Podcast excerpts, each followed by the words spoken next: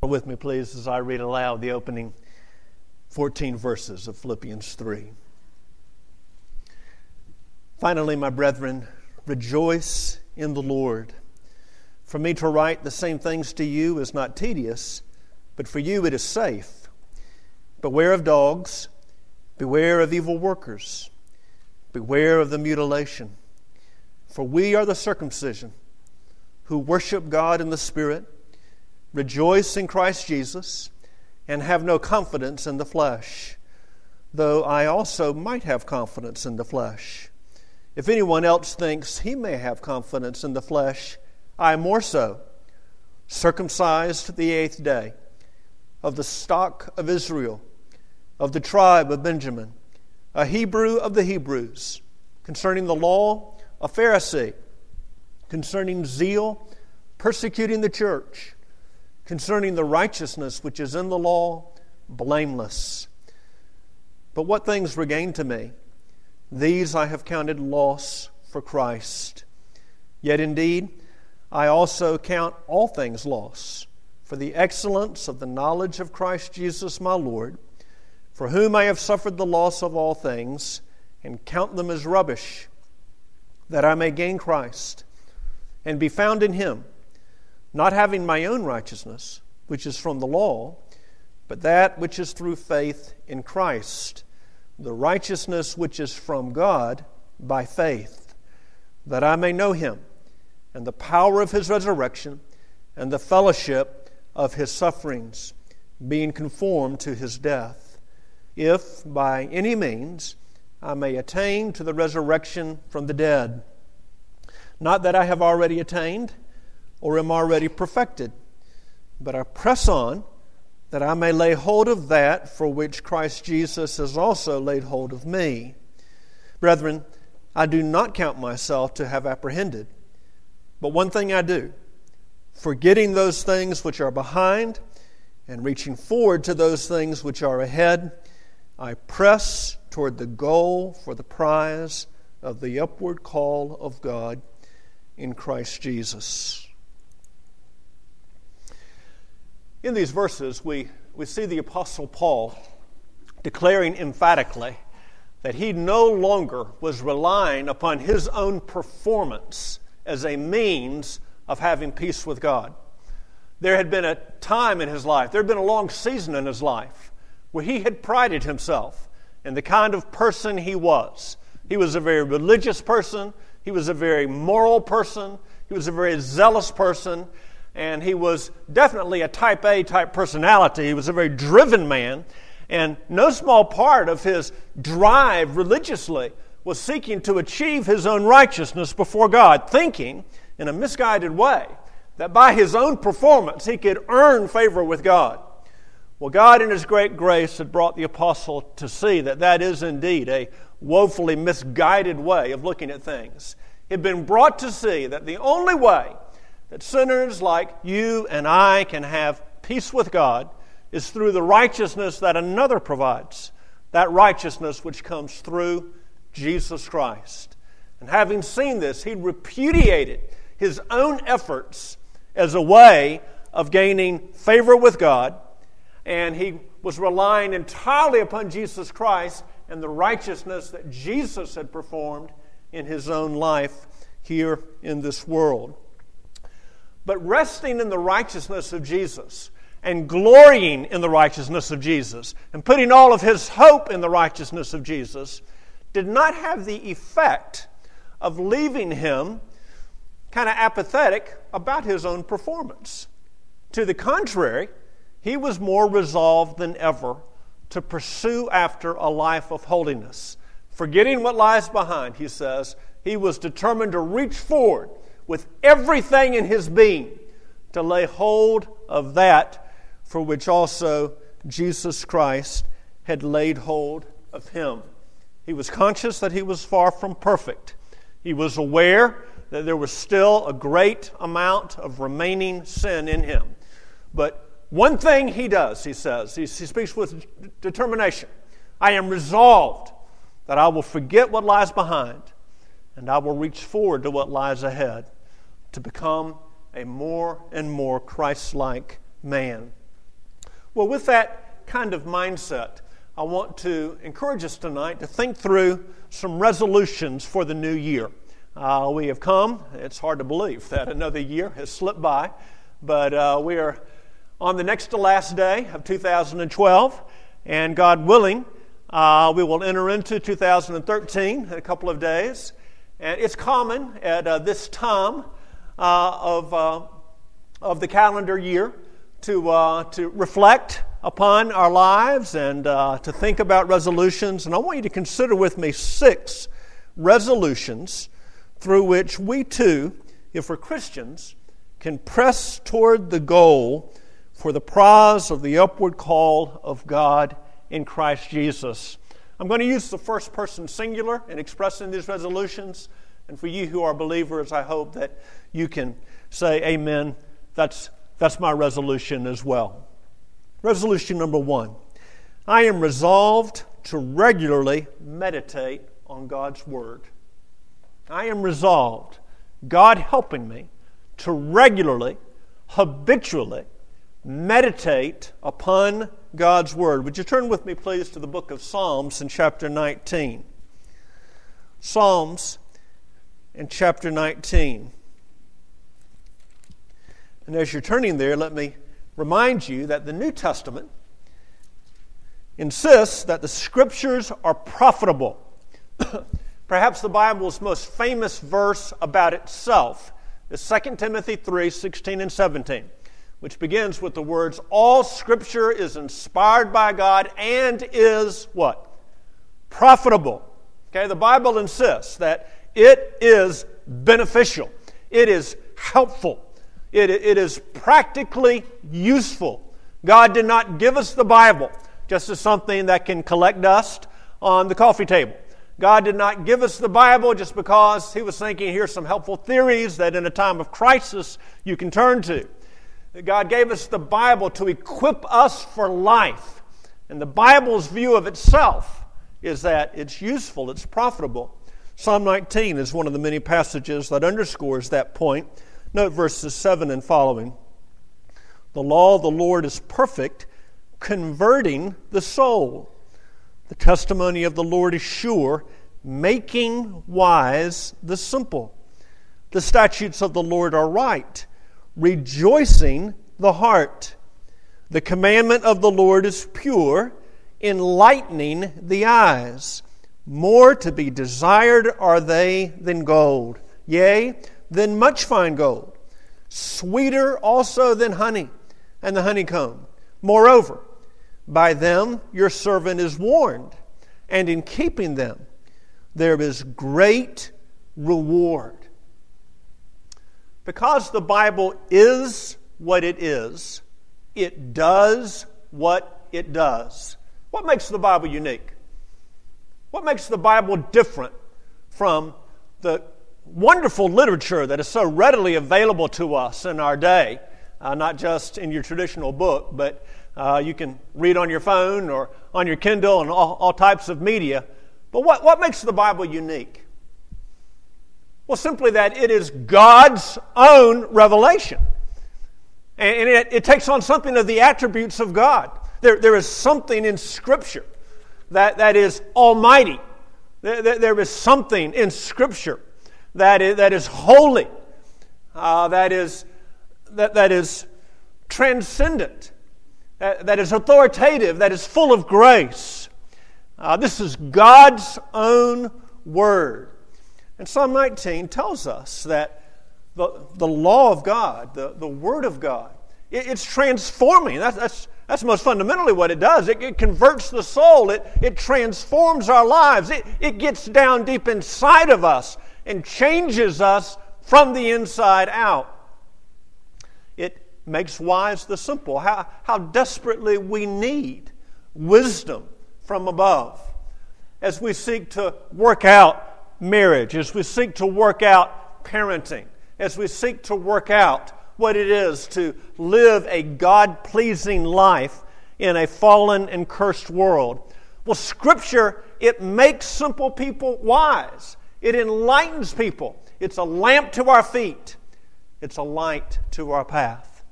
We live in a world where there are a lot of things that are troubling. There are things in our own hearts that are troubling. Some of us, by way of temperament, tend to have more of a minor key in our experience.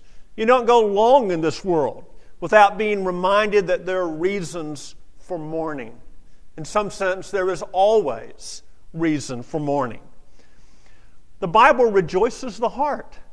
How can we be joyful people in the midst of so much that is so wrong, in the midst of so much that is painful? Psalm 19 reminds us that Scripture rejoices the heart. It reminds us that amidst all that is troubling and that is discouraging and that is painful, yet there are blessings to be counted. There are things to glory in. There are things to rejoice in. Scripture is very valuable for us. Let us resolve to regularly meditate upon God's Word. There are many things that we can read. There's only one thing that we must read. If we have the ability to read and we have access to a Bible, there's only one thing that we must read, and that is the Bible. And I want to encourage you. Some of you have been reading the Bible for decades. Perhaps there are some here who have never read through the whole English Bible even one time. I want to encourage you to be resolved to meditate regularly upon God's Word. And as you do so, let me suggest several guidelines to keep in mind. 1, all Scripture is profitable, and thus a plan to read through the entire Bible has merit. All Scripture is from God. All Scripture has divine purpose. Thus there's merit in some kind of plan to read through the entire Bible. I'm not saying that every Christian ought always to be reading through the whole Bible, but it is a goal that I think every Christian should pursue, at least at some points in their pilgrimage, and I would suggest that generally, we should have it as a regular ambition to read through the whole Bible, not necessarily in one year. Maybe it would be over the course of several years. But there's value in exposing yourself to the whole message, because the whole message is from God. Guideline number 2, sometimes less is better than more. What is most important is that we chew on a little bit rather than simply take in a whole lot. I'd say that the main challenge that I have found, and that I think many Christians find in a read through the Bible in one year plan, is that you have to read so much that you kind of feel like you're drinking from a fire hydrant, and you get behind, and then you've got a whole lot to read to catch up, and you're not doing much quality reading, perhaps, because you get focused on quantity. It'd be better to read only a little portion of Scripture and to meditate upon what you've read than to read a large portion without meditating. You can do both. You can read a chapter, you can read 3, 4 chapters, taking one sentence, one paragraph, and seeking to ponder that. But work at the habit of chewing on what you're reading. Take something that you've read, a phrase, a statement, something that impresses you for some reason. It was encouraging. It was convicting. It was thought-provoking. Take something that you read and learn the habit of meditating. Sometimes less is better than more. Guideline number 3, focus on the New Testament more than the Old. Focus on the New more than on the Old. John 1:17, the law was given through Moses. Grace and truth came through Jesus Christ. The New Testament is a fuller revelation of God than the Old.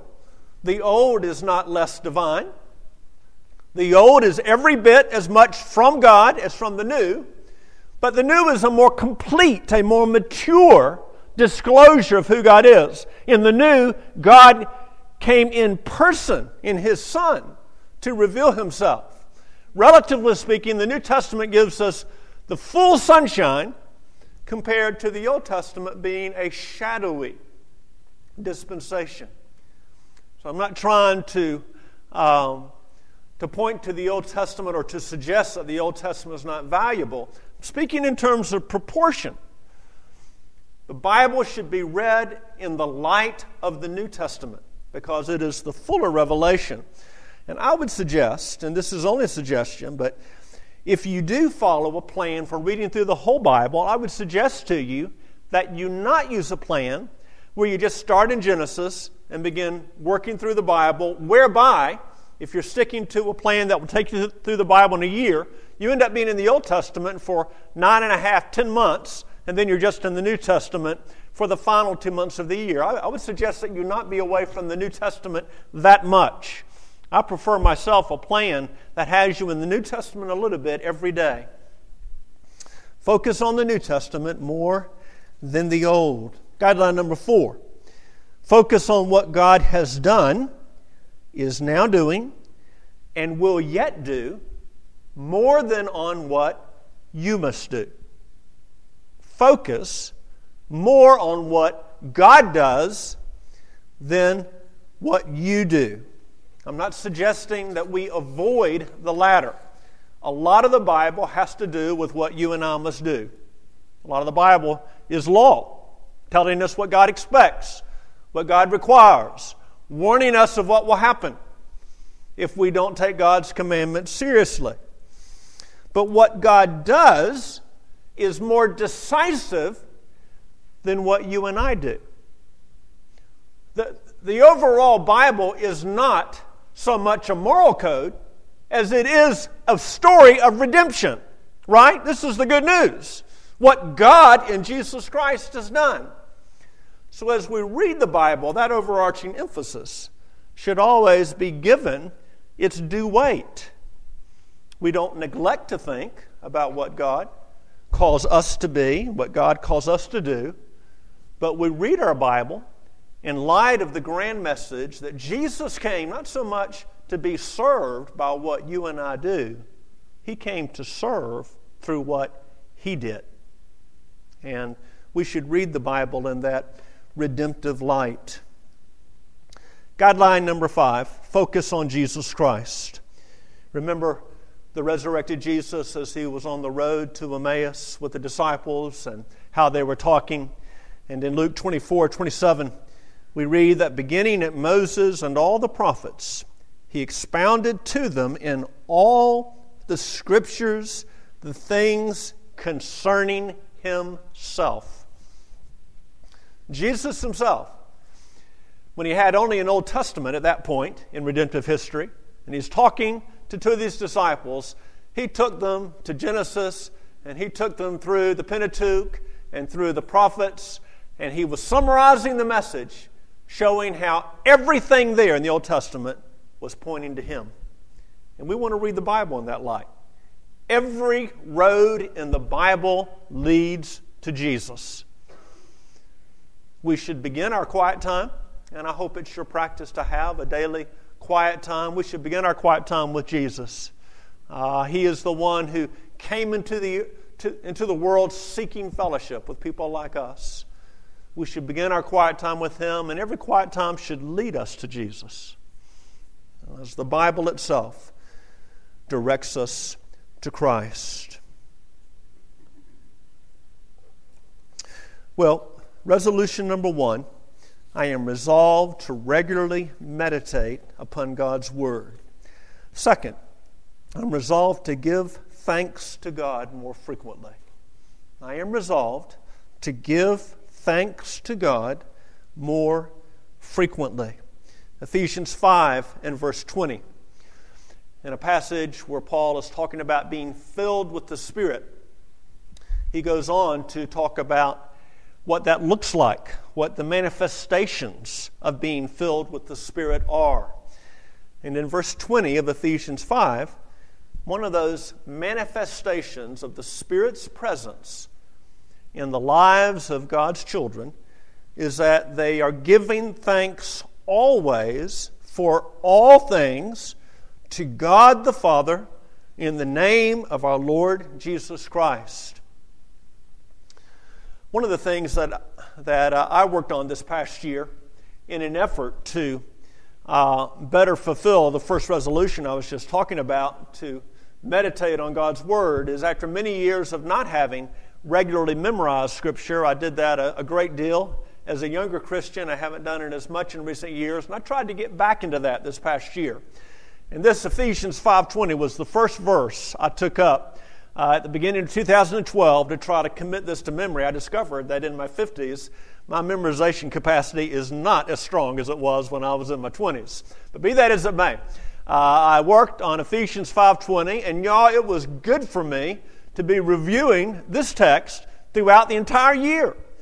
Giving thanks always for all things. What an all-embracing phrase. What an inclusive statement.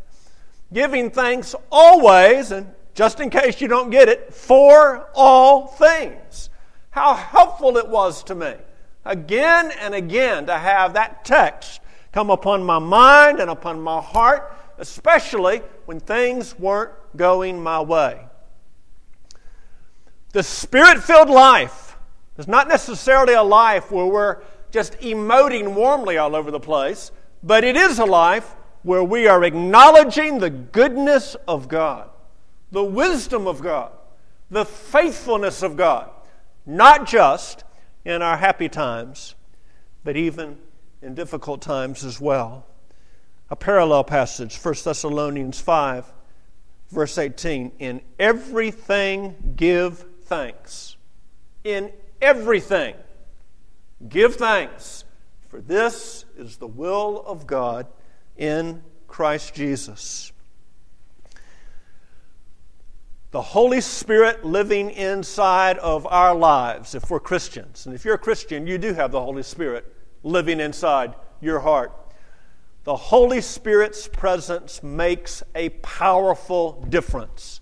He enables us to be what we could not be, what we would not be, apart from His gracious presence. And one of the things that the supernatural Spirit enables a sinner to do is that the sinner is enabled through faith in God's Word to recognize that in all things a sovereign, loving God is at work with His children, making all things somehow, some way to work together for our ultimate advantage. That even when I am going through a dark valley, that my God is there with me, and my God has purpose in what He is taking me through. Even if I am uncertain about what is right around the corner and scared about what may be there, that I have a God who knows my future, who loves me, and who is committed to being for me and working for me, whatever I must face in this world. The presence of the Spirit enables the Christian to respond to truth with thanksgiving, and to recognize that, yes, goodness and mercy are following me, pursuing me every day of my life. Yes, my cup is overflowing. That may not be what I'm emoting right now. I don't know about you, but oftentimes I'm emoting like my cup has a big hole in it, and it's getting empty fast. But that's not the reality that God defines. God defines reality for me, His child, as my cup overflows. It may not look that way. It may not feel that way. But the Spirit enables God's people to live not by what they feel, but by the words that proceed from God's mouth. And the fact of the matter is, if you are the child of God, if heaven is your home, if God is your Father, if Jesus Christ is praying for you, if the Spirit of God is inside you, your cup does overflow. Yes, the doctor's news may be bad. Yes, you may lose your job. Yes, your child may not be converted. There are still blessings to count. And let us be resolved that we will grow in giving thanks to God continuously, wholeheartedly, sincerely. Let me give you a practical suggestion. I want to encourage you to consider, in the year 2013, maybe some of you do this regularly, but I want to encourage you to consider keeping some kind of record in 2013 of your blessings. It doesn't have to be a real demanding thing. I'm not talking about something that you have to do every day. But if nothing else, striking answers to prayer. Just something where you're conscious that we prayed about that and God said yes. Or maybe God said no, but He made it clear. He answered our prayer. Or maybe just those things where you have a conscious sense of relief that God did something for you or God kept you from something. We all have those experiences, don't we? And the truth of the matter is we forget most of God's blessings. It's not that we haven't experienced them. It's not that we weren't conscious of them, but we forget them. And there is something valuable about having some way of being able to look back and God did that for us. And it was so encouraging to us. I began 2 years ago what I call a gratitude journal. And I just keep it on a Word document in my laptop. And I haven't kept it as regularly as I would like. I don't know about you, but I'm not the king of discipline. And even the word resolutions kind of gives me the heebie-jeebies because I don't do resolutions real well. But a couple of years ago, I began a gratitude journal. And I just started my laptop. And I ended up on average in 2011, 2 years ago, probably putting entries in about every 3 weeks or so. Just various stuff that I would put in. And at the end of 2011, I had about 25 pages on this Word document. And I tell you, but before Thanksgiving of that year, I went back over that whole document, and it encouraged my socks off. There's just a lot of stuff that I'd forgotten about. And I was so thankful to have the record of what God did, and I did the exercise one day of working through those 25 pages and culling out what I thought at the time were the kind of the top 10 blessings that I could remember from 2011. And just a few weeks ago, I went back and read that summation of my top 10. And again, it was just such an encouragement to my heart to think back over what God did. And I was able to continue with that practice this past year in 2012 of a gratitude journal.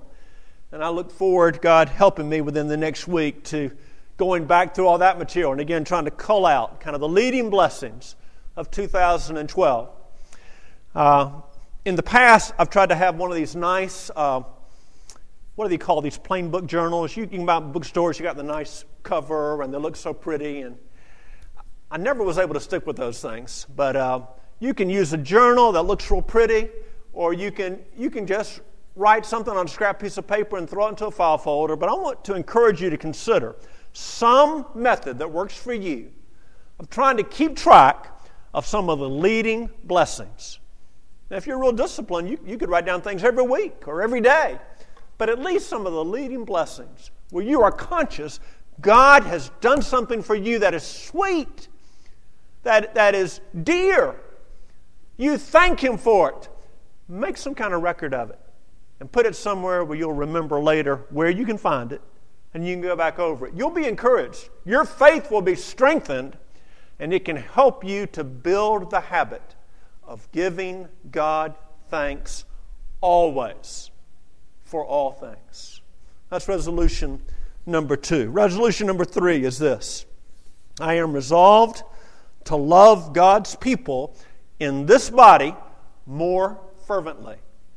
I am resolved to love God's people in this body more fervently. 1 Peter 4:8, and above all things, keep fervent in your love for one another.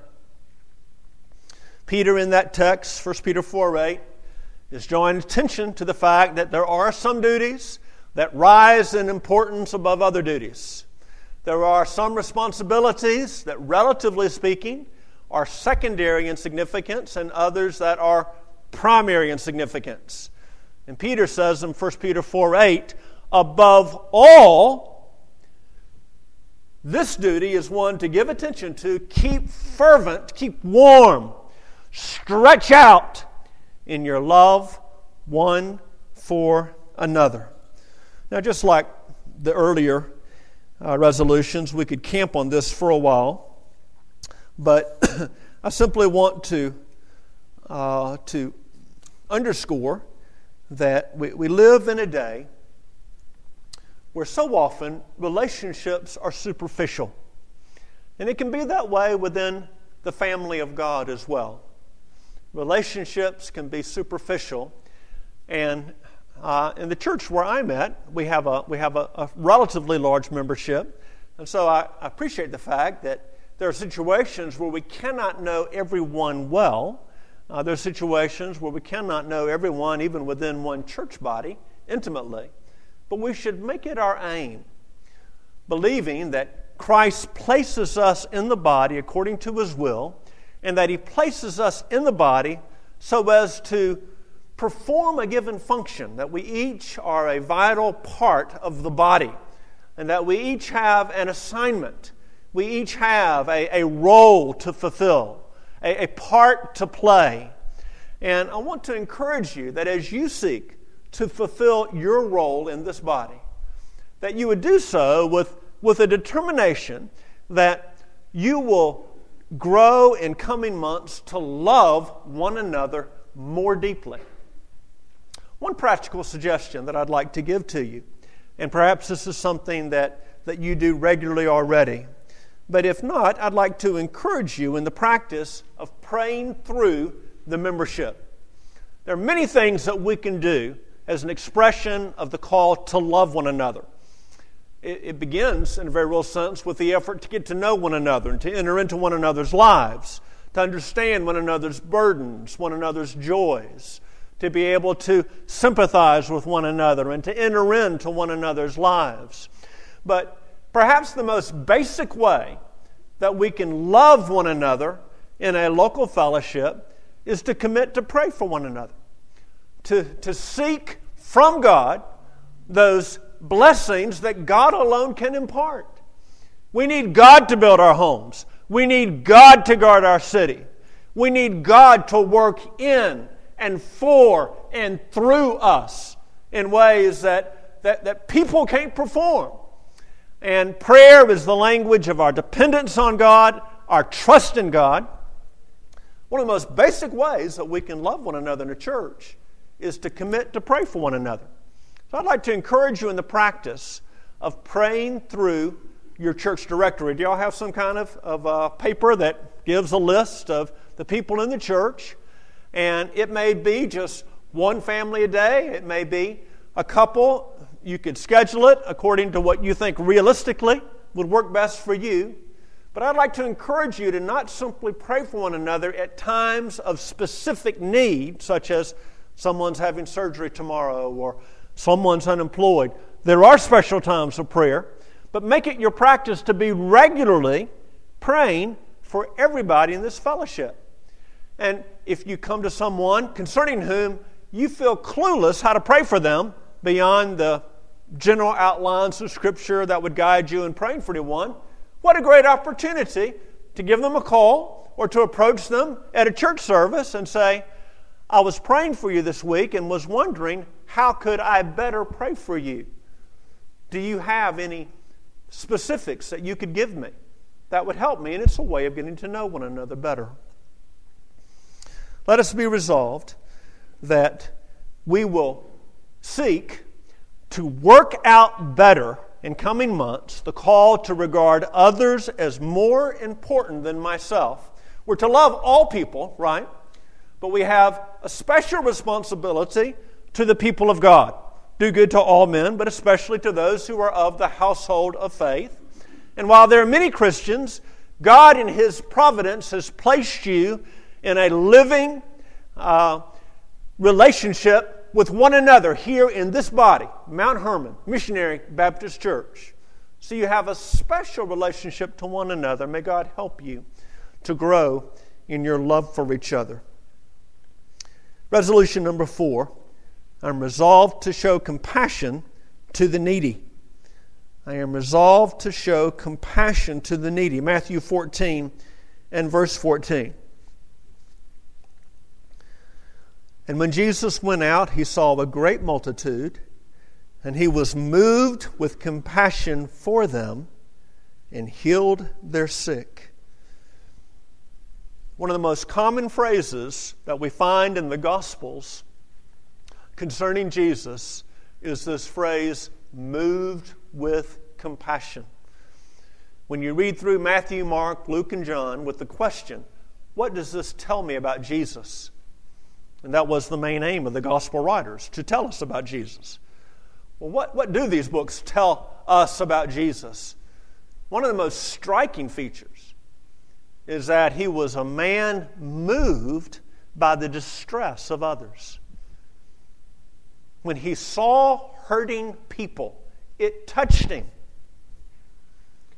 When he saw the suffering, he pitied them. He felt compassion for them. He tells the story of the Good Samaritan, but he himself is the Great Samaritan. He's the one who exemplified that way of living, that you don't just pass by on the other side. You get involved with people. This is the life. This is the Christ-like life. You care for people. And you seek to do so out of a heart that really is concerned. It's easy to be overwhelmed in our day where TV can bring into our homes every night of the year afflicted people all over the world. We could give away every dollar in our bank accounts in the next 24 hours to various causes where people are suffering and people are hurting. And How do we go about working out the stewardship to care for the needy? Well, that is worthy of a whole series of messages. But let me simply encourage you tonight to ask God, as you anticipate a new year, to ask God to direct you and to give you a heightened sensitivity and to give you wisdom as to how you, at this season in your life, and that's important, how you at this season of your life should work out the call to live in a Christ-like way of showing compassion to the needy.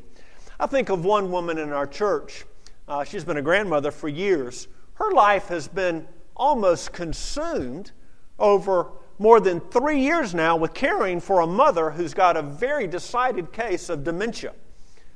And Martha is convinced that her mother is not getting the level of care in the facility where she now lives that Martha herself can provide for.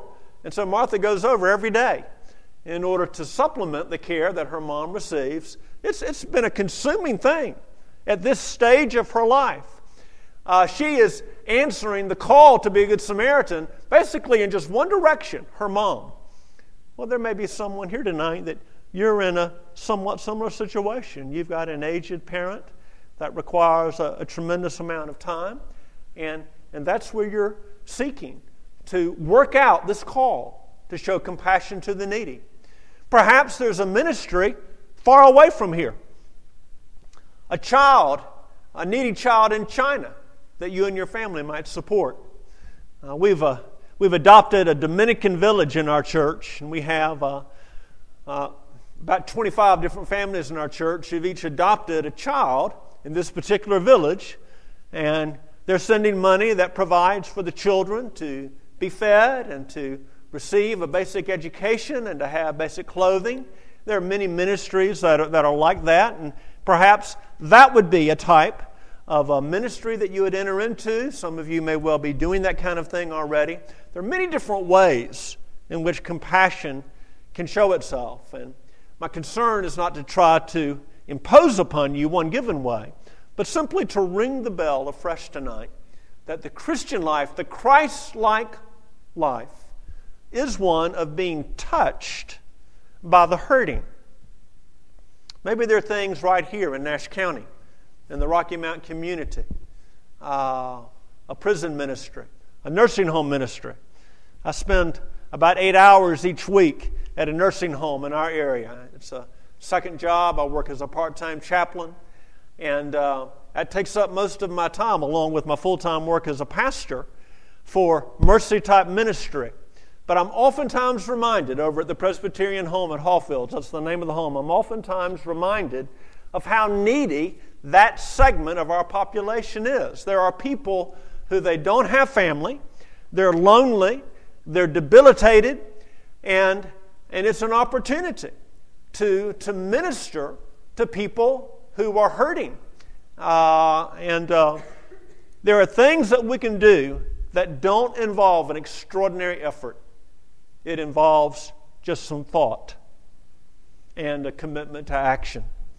Let me encourage you to be resolved to have compassion on the needy. Resolution number 5. I am resolved to love my spouse better than ever. I am resolved, obviously this is for married people, I am resolved to love my spouse better than ever. Genesis 2:24. Therefore a man shall leave his father and mother and be joined to his wife, and they shall become one flesh. Ephesians 5:25. Husbands, love your wives just as Christ also loved the church and gave himself for her. Proverbs 31:10-12. Who can find a virtuous wife? For her worth is far above rubies. The heart of her husband safely trusts her, so he will have no lack of gain. She does him good and not evil all the days of her life. There's only one relationship on earth that God defines as a one flesh relationship, and that's the marriage relationship.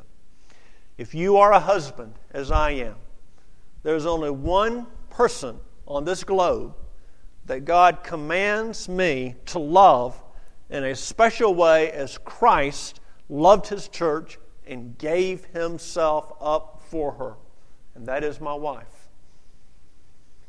If you are a wife, God has called you to one man in a particular way to do him good all the days of his life.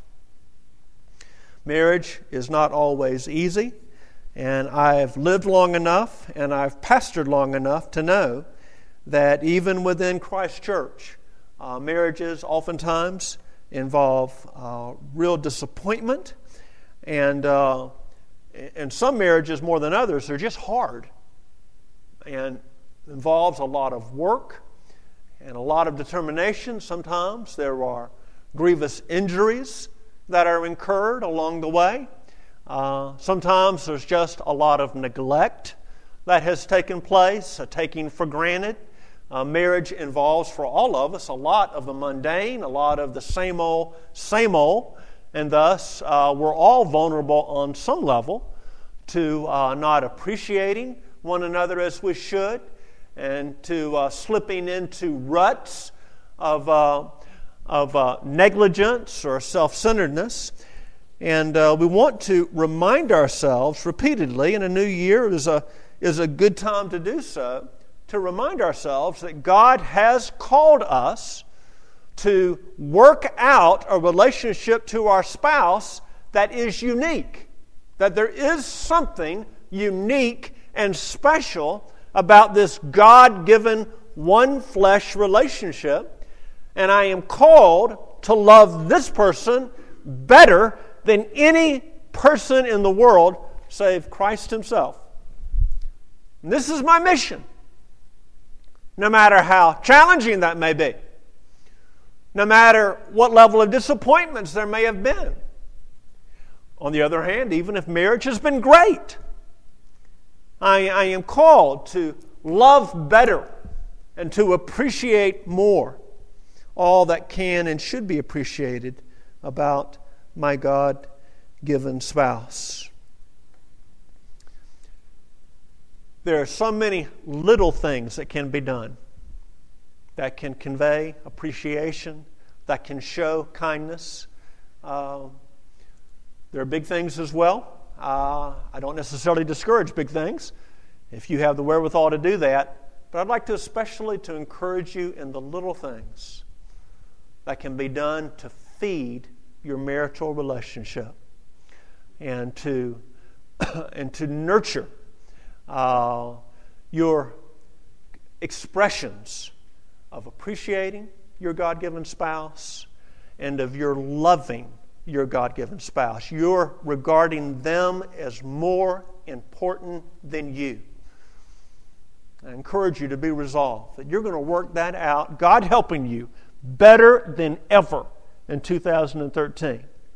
That this is your assignment and that God has been kind and wise in placing you in a yoke with this person.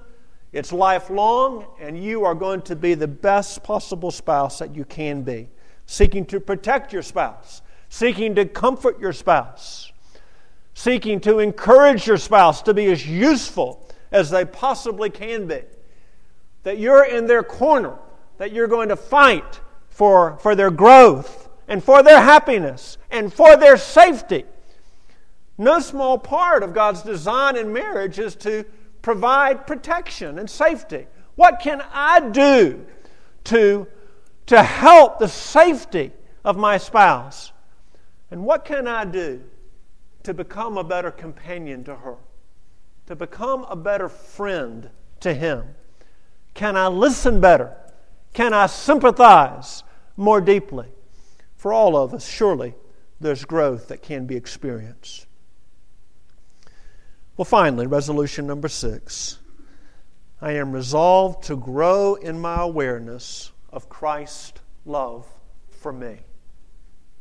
I am resolved, God helping me, I am going to grow in my experiential awareness of the affection of Jesus Christ for me, the loyalty that He has to me, the commitment that He sustains to me, the generosity that He exercises towards me, the pity with which He looks upon me, the friendship that He freely offers me, the forgiveness that He repeatedly has poured out upon me. I am resolved that God helping me, I am going to grow in my appreciation for these realities, that Jesus Christ loves me, that He has accepted me, that He delights in me, that He is awaiting me, that He is anticipating me, preparing a place for me, that He wants me, a guy like me, He wants me to be with Him and is looking forward to the day when I shall be in His presence and He will be able to fully disclose things that I was not able to fathom here in this darkened world. I'm going to seek to grow through the ministry of the Spirit of God and the truth of God. I'm going to seek to grow in coming months in an awareness that the God who made the universe loves me, and does so with His eyes wide open to what I am really like. I can say with sincere candor, I would not want any of you to know everything that has passed through my thought life in the last 3 days. And I'd say that concerning any 3 days of my life. I would be embarrassed. I would be ashamed for you to know the full detail of what goes down the corridor of my heart at times.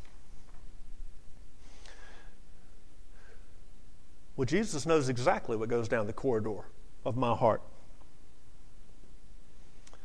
And knowing full well what Stu Johnston is like, Jesus loved me. When I was His enemy, He loved me. And we must seek to grasp better the love of God in Jesus Christ. We think about something like resolutions, and it's tempting to get discouraged. When we think about resolutions, we're thinking about our performance. We're thinking about how are we doing? And where do we need to improve? Where are we weak? And that can get discouraging quickly because we're weak in many areas, and we need to improve all over the place. And it's proverbial for resolutions to be abandoned 6 days into the new year.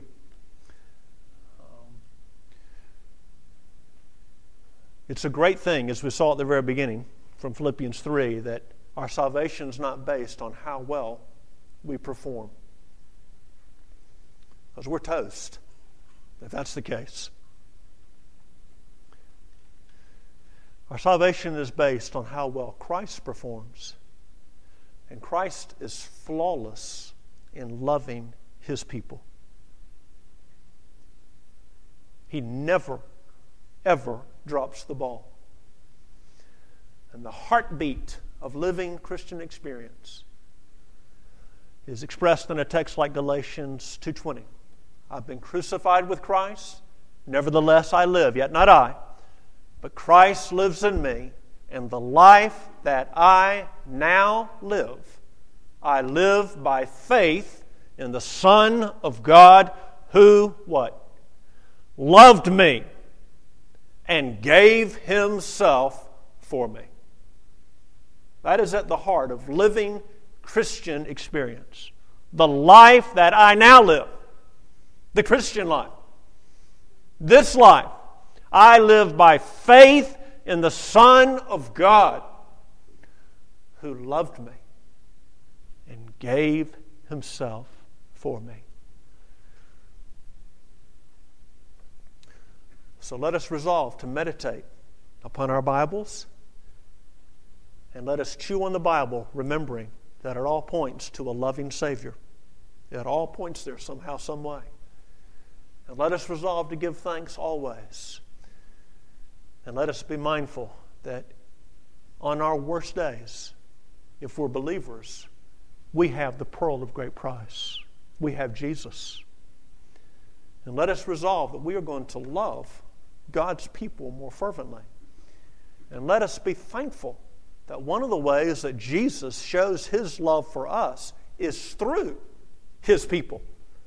And that oftentimes He, as it were, hugs us through a sister or brother who embraces us. And oftentimes He speaks words of comfort to us through a sister or brother who speaks words of comfort to us. And He shows His kindness through that meal that someone brought, and through that encouraging email that someone wrote, and through that squeeze on the shoulder that someone gave as I passed by, and through that prayer that they prayed for me. Let us be mindful that one of the ways that Christ shows His love for us, if we have a Christian marriage, is through having given us a Christian spouse, someone who prays for us, someone who wants to see us be holy, who wants to walk with us in the narrow way that leads to heaven. Well, I hope that this may be of some help to us as we all anticipate entering into a new year. Let's pray together, please.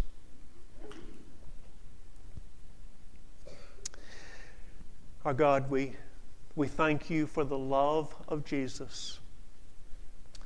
We apologize for how often our hearts are cold with respect to that reality. And we pray, O God, for grace, that through Your Spirit, that we might grow in grasping the height, the depth, the width, the breadth of the love of Christ, that love that surpasses knowledge.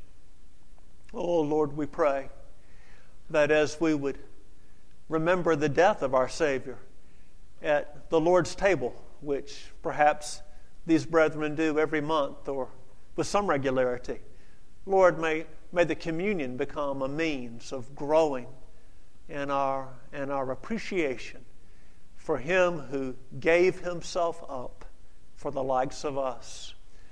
And may the reality of your love for us stir us to greater measures of love for you and greater measures of determination to serve you where we're at, in our homes, in our church, in our work. Lord, we pray that you would make us better Christians. We pray these things in Christ's name, praying also for those who are not Christians, that you, O God, would be gracious to them, and that you would win them, and that you would draw them from darkness into your light. In Jesus' name, amen.